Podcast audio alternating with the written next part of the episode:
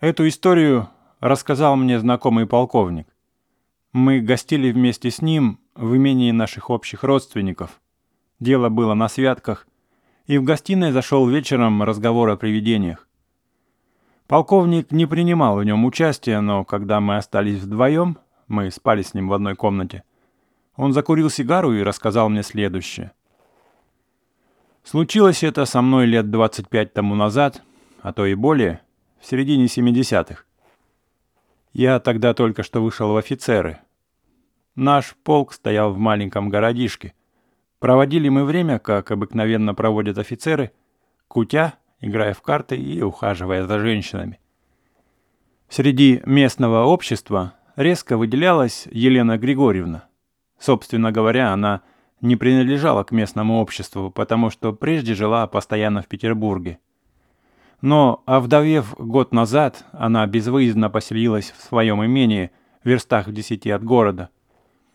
Ей было лет тридцать с чем-нибудь, но в ее глазах, почти неестественно крупных, было что-то детское, придававшее ей неизъяснимую прелесть. Все наши офицеры увлеклись ею, а я влюбился так, как можно влюбляться, только в 20 лет. Наш ротный командир был в родстве с Еленой Григорьевной, и мы получили доступ в ее дом. Она нисколько не разыгрывала из себя затворницы и свободно принимала у себя молодых людей, хотя и жила почти одна. Нам случалось у нее обедать и проводить целые вечера. Однако она умела держать себя с таким тактом и достоинством, что никто не мог похвастать ни малейшей близостью с ней. Даже острые провинциальные языки не могли уязвить ее никакой сплетней. Я изнывал от своей любви. Больше всего меня мучила невозможность открыто в ней признаться. Я готов был на все на свете, чтобы только упасть на колени перед Еленой Григорьевной и сказать ей громко «Я вас люблю». Молодость немного похожа на опьянение. Ради того, чтобы полчаса побыть наедине с той, кого я любил, я решился на средства отчаянно. Зима была в тот год снежная. На святках, что ни день, то начинала крутиться метель. Я выбрал вечер, когда вьюга была особенно злая, приказал оседлать коня и выехал в поле. Не знаю, как я тогда не погиб. Везде в двух шагах словно стояла серая стена — на дороге снег был чуть не по колено. Двадцать раз я сбивался с пути, двадцать раз моя лошадь отказывалась идти дальше. Со мной была фляжка коньяку, и только потому я не замерз. Десять верст я ехал чуть ли не три часа. Прямо каким-то чудом я добрался до усадьбы. Было уже поздно, и я едва достучался. Сторож, узнав меня, так и ахнул. Я был весь в снегу заледеневший, словно ряженый. Конечно, у меня была готова история, чтобы объяснить свое появление, и мой расчет оправдался. Елена Григорьевна не могла не принять меня и приказала отвести мне комнату на ночь. Через полчаса я уже сидел в столовой вдвоем с Еленой Григорьевной. Она угощала меня ужином, вином, чаем. Поленья трещали в камине — а свет висячей лампы заключил нас в свой круг, который мне казался волшебным. Я не чувствовал никакой усталости и был влюблен как никогда. Я был молод, красив и, право, не глуп. Я имел все права на внимание женщин. Но Елена Григорьевна с необыкновенной ловкостью уклонялась от всех тем о любви. Она заставляла меня разговаривать с нею совершенно так же, как если бы мы были на многолюдном рауте. Она смеялась моим остротом, но делала вид, что не понимает никаких моих намеков. Несмотря на то, между нами постепенно возникла особого рода близость, которая позволяла нам говорить более откровенно. И вот, видя, что уже близок час, когда надо будет разойтись, я, наконец, решился. Меня словно толкало сознание, что подобный случай больше не повторится. «Если ты не воспользуешься сегодняшним днем, — говорил я сам себе, — тебе останется винить самого себя». Сделав усилие над своей волей, я вдруг прервал разговор на полусловии и сразу как-то бессвязно и нелепо высказал все, что таилось в душе. «Зачем мы притворяемся, Елена Григорьевна? Вы хорошо знаете, зачем я приехал сегодня. Я приехал сказать вам, что я вас люблю. И вот я это говорю. Я не могу не любить вас и хочу, чтобы вы любили меня. Прогоните меня, и я покорно уйду. Если же вы меня не прогоните, я сочту это за знак, что и вы меня любите. Я не хочу середины. Хочу или вашего гнева, или вашей любви. Детские глаза Елены Григорьевны стали холодными, как хрустали. Я прочел такой ясный ответ на ее лице, что молча встал и хотел идти прочь. Но она меня остановила. «Полноте. Куда же вы? Не будьте мальчиком. Сядьте». Усадив меня около себя, она стала говорить со мной, как старшая сестра с капризным ребенком. «Вы еще слишком молоды, и любовь для вас в новинку.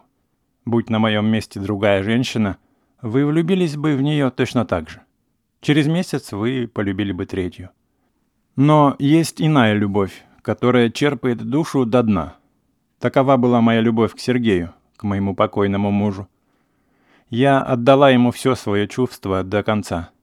Сколько бы вы ни говорили мне о любви, я буду вас слушать как труп.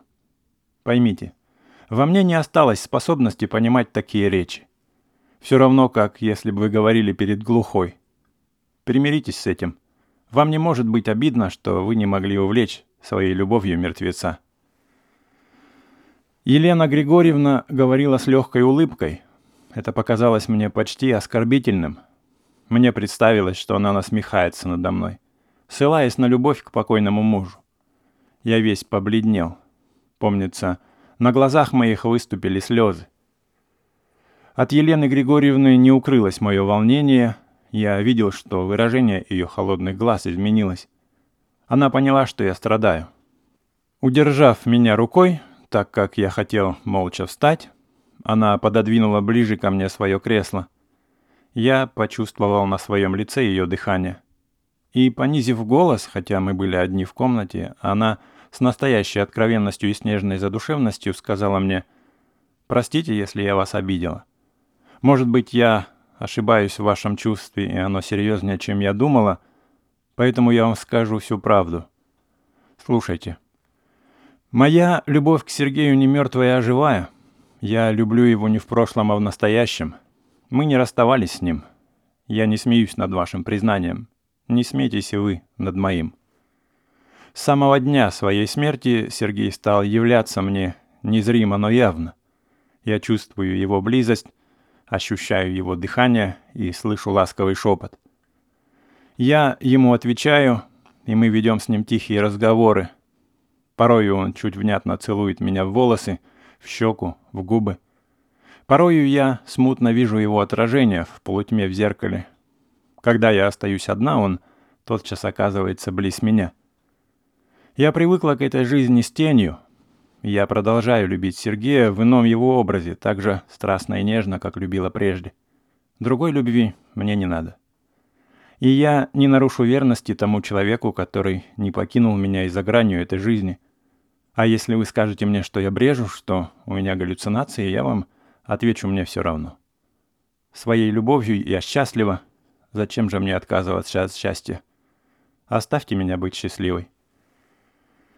Свою длинную речь Елена Григорьевна произнесла кротко, не повышая голоса, но с глубоким убеждением. Я был так изумлен серьезностью ее тона, что не нашелся, что ответить. Я смотрел на нее с некоторым страхом и сожалением, как на помешанную. Но она опять перешла к роли хозяйки и сказала мне другим голосом, словно обращая в шутку все предыдущее. «Ну, нам пора расходиться. Матвей покажет вам вашу комнату на ночь». Матвей был старый слуга в доме. Я машинально поцеловал протянутую мне руку, а через минуту вошел Матвей и угрюмым голосом пригласил меня следовать за собой. Проведя меня через весь дом, он указал мне приготовленную постель, пожелал покойной ночи и оставил меня одного. Только тогда я немного опомнился. И, как это ни странно, первым моим чувством был стыд. Мне стало стыдно, что я сыграл такую незавидную роль. Мне стало стыдно, что я, пробыв с молодой женщиной наедине два часа в почти пустом доме, не добился даже того, чтобы поцеловать ее в губы. В те минуты вместо любви я испытывал скорее чувство злобы. к Елене Григорьевне, желание отомстить ей.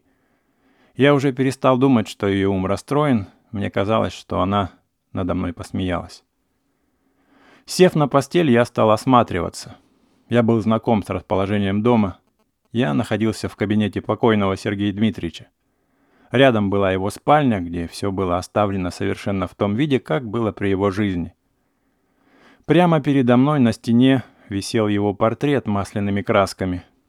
Он был написан в черном сюртуке с ленточкой французского ордена почетного легиона, который получил, не знаю как и за что, при Второй империи. И по какой-то странной связи идей именно эта ленточка навела мои мысли на самый странный и дикий план.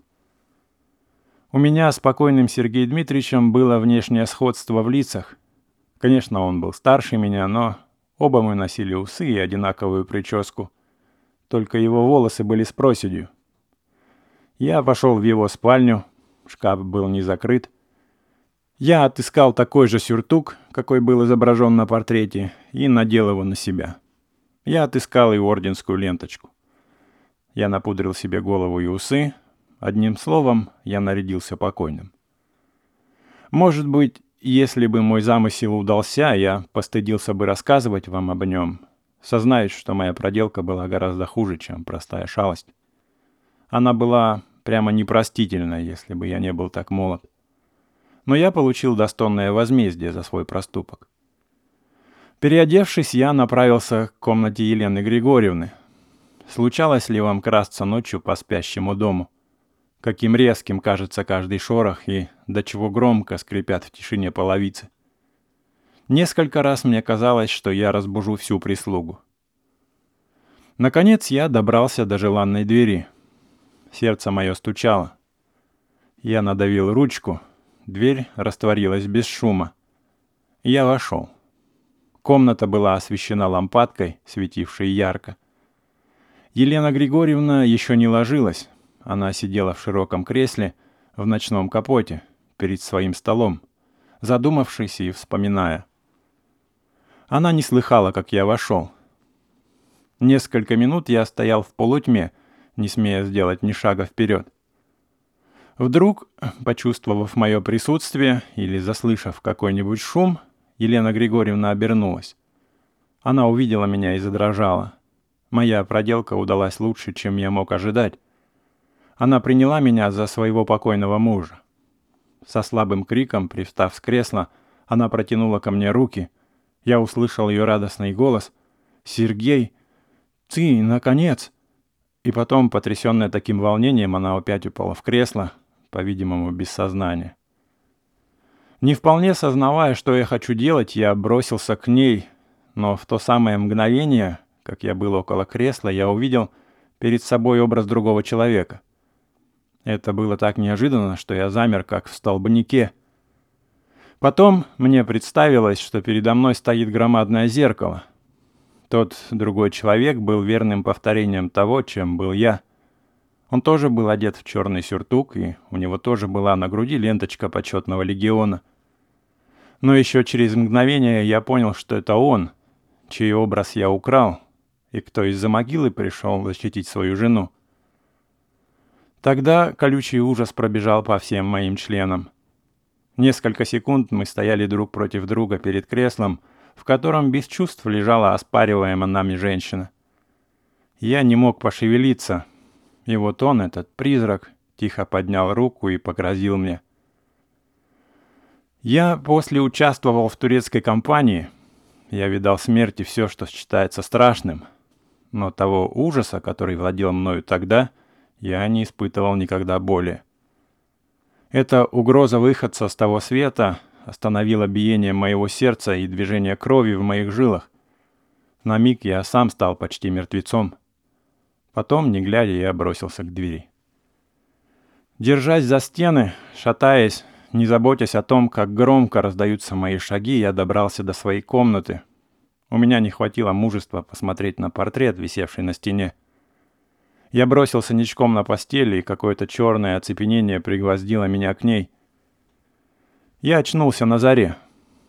Я был все в той же чужой одежде. С мучительным стыдом я снял ее и повесил на свое место. Одевшись в свой мундир, я отыскал Матвея и сказал, что уезжаю тотчас. Он, по-видимому, нисколько не удивился.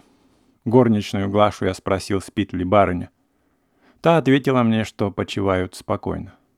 Это меня ободрило.